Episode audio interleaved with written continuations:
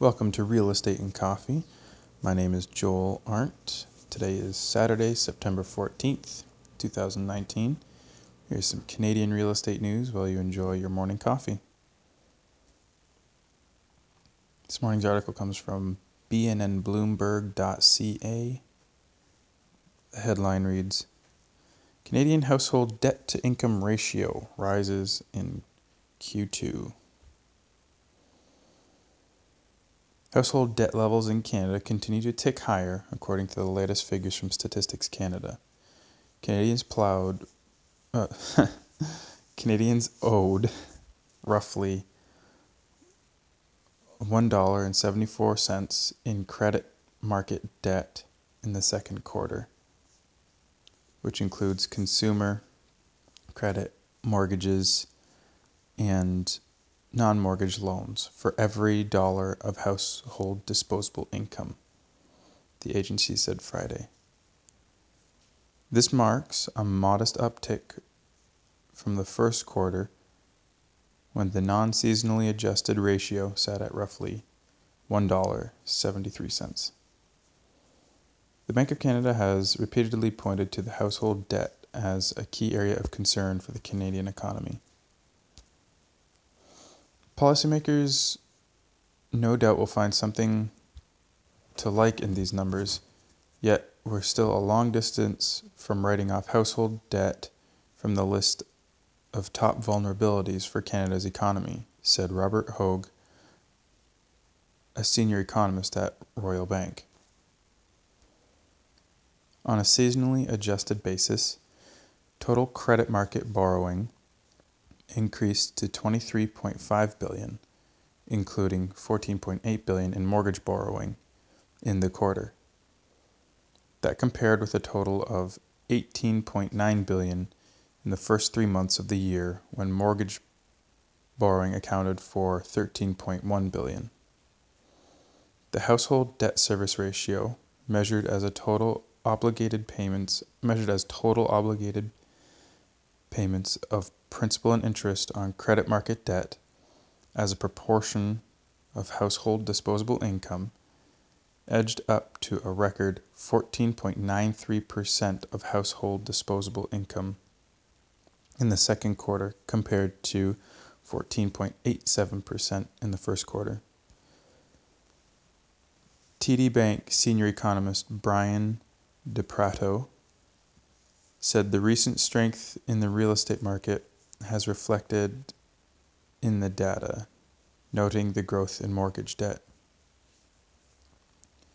While following while falling borrowing costs likely helped demand for housing, they haven't translated fully into servicing costs, which rose just a bit higher in the second quarter to break through the record last set in late 2007, DePratto said.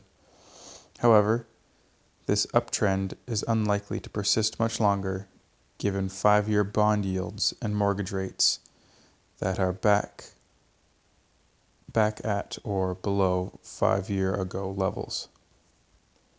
Total credit market debt amounted to 2.25 trillion in the second quarter, including nearly 1.47 trillion in mortgage debt and 700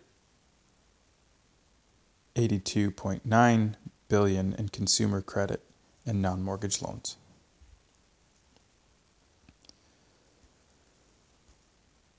The Canadian economy is is doing pretty well. Um, I think I don't I haven't had haven't seen August's employment numbers yet. I haven't seen August's employment numbers yet. Um, but July's dipped just slightly, but nothing. Unless it becomes a trend, it wasn't. It wasn't anything worrying, and the Bank of Canada clearly isn't worried about it because they held their interest rate and noted that the economy did a little better than they anticipated. So, uh, although there are a bunch of outside forces that are concerning, um, Canada's still doing pretty well but this is the kind of thing that like makes me pay attention when the consumer debt per person rises. So more people are taking on um, are taking on debt that isn't secure. I mean, they're they're taking on a lot of mortgage debt, which is secured by their house. So that's one thing. That's a little safer. But when the consumer debt rises, um, stuff that like unsecured loans, that's the dangerous part. And then even mortgage debt can be tricky because if people are refinancing or taking out HELOCs to support their lifestyle, that's really tricky. Like that's not safe. And so if Canada Canada's housing market is doing really good right now. Doing really well right now.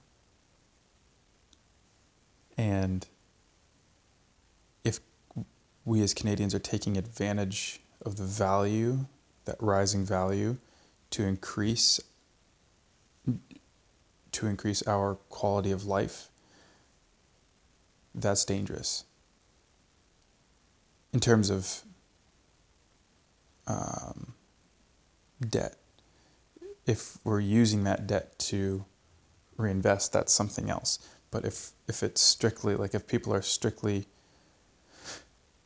taking out more money based on these the rising value of their house to increase their comfort their their uh, what's that standard of comfort that's dangerous. And that's where things become that's where we can become very vulnerable as an economy. So we can be doing well as an economy. But if a portion of that economy leans on, um, is leaning on consumer debt and leaning on even debt in houses.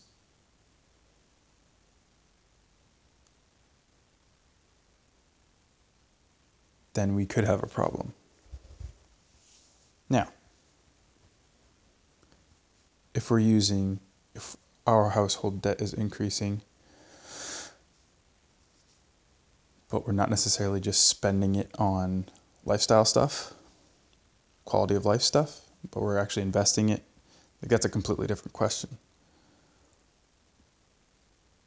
Sure, you could be overextended in your assets. That that's a thing, but that's a lot harder to do if you're investing well um, than if you're just buying a car or if you're buying just consumer goods or whatever. It's a lot less risky. So, this is one of the numbers that I pay attention to a lot. I don't per like personally I try and keep my my personal debt that isn't like you know educational debt or um, like student loans or whatever else like that kind of stuff I is um, a little less measured but the consumer debt I personally try and keep low. Trying not to spend what I don't have which is a tricky thing sometimes especially depending on the season. If this number keeps ticking up it'll be interesting to see It'd be interesting to hear how uh, economists respond to that, and if it be, if it gets to a place, and if it ever becomes something that policymakers pay attention to, and if it were to get high enough, if it would, if politicians would actually take action and put in regulation and restriction because clearly individuals like in society can't be trusted to make healthy decisions for themselves. Like that's that's a really bleak outlook but if people have access to debt they're they're going to take it.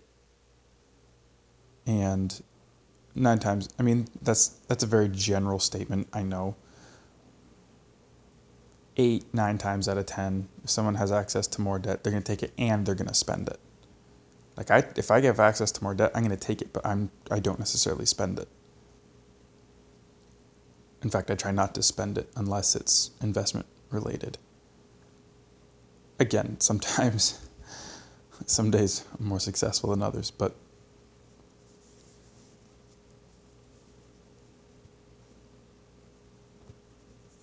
I don't think.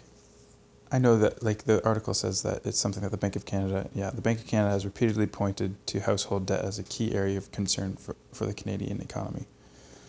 We're some of the most indebted citizens in, in, of any country in the world, so. And when that's not secured by asset, by appreciating assets, it can be dangerous. A little heavy for your Saturday morning. Well, that's okay. I know that most people listening to this have a very good handle on their debt situation and are actually using debt to build their wealth and increase their cash flow. And I think, you know, honestly, I was just sitting down and journaling out some um, just goals, long term life goals to try and remind myself of. I have them written down in specific places, but I actually rewrite them out every now and then just to kind of keep them fresh. And one of them is I just want to be, I want to teach people how to make money and how to handle money. You know, I want to help a million people start successful businesses because I believe entrepreneurship is the easiest. Mm. Yeah, I'll put it that way for now. I believe entrepreneurship is the easiest way to financial freedom. I don't think it's easy, but I think it's the easiest way to financial freedom. And I think as a health as a successful entrepreneur, your your expenses like you have to watch your expenses versus your revenue. Um, I love how Gary Keller puts it in Millionaire Real Estate Agent. Um, have to be revenue driven, and that's something that I'm really trying to implement in my life. Okay, enough. Have a good Saturday, folks.